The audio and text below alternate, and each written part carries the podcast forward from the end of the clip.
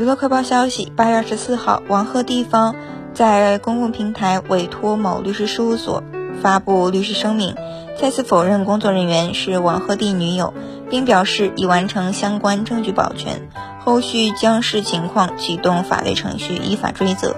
二十五号。蒙央影视发出律师声明，再次强调网传内容为不实言论。随后，王鹤棣工作室转发表示，坚决抵制一切网络造谣和恶意诽谤。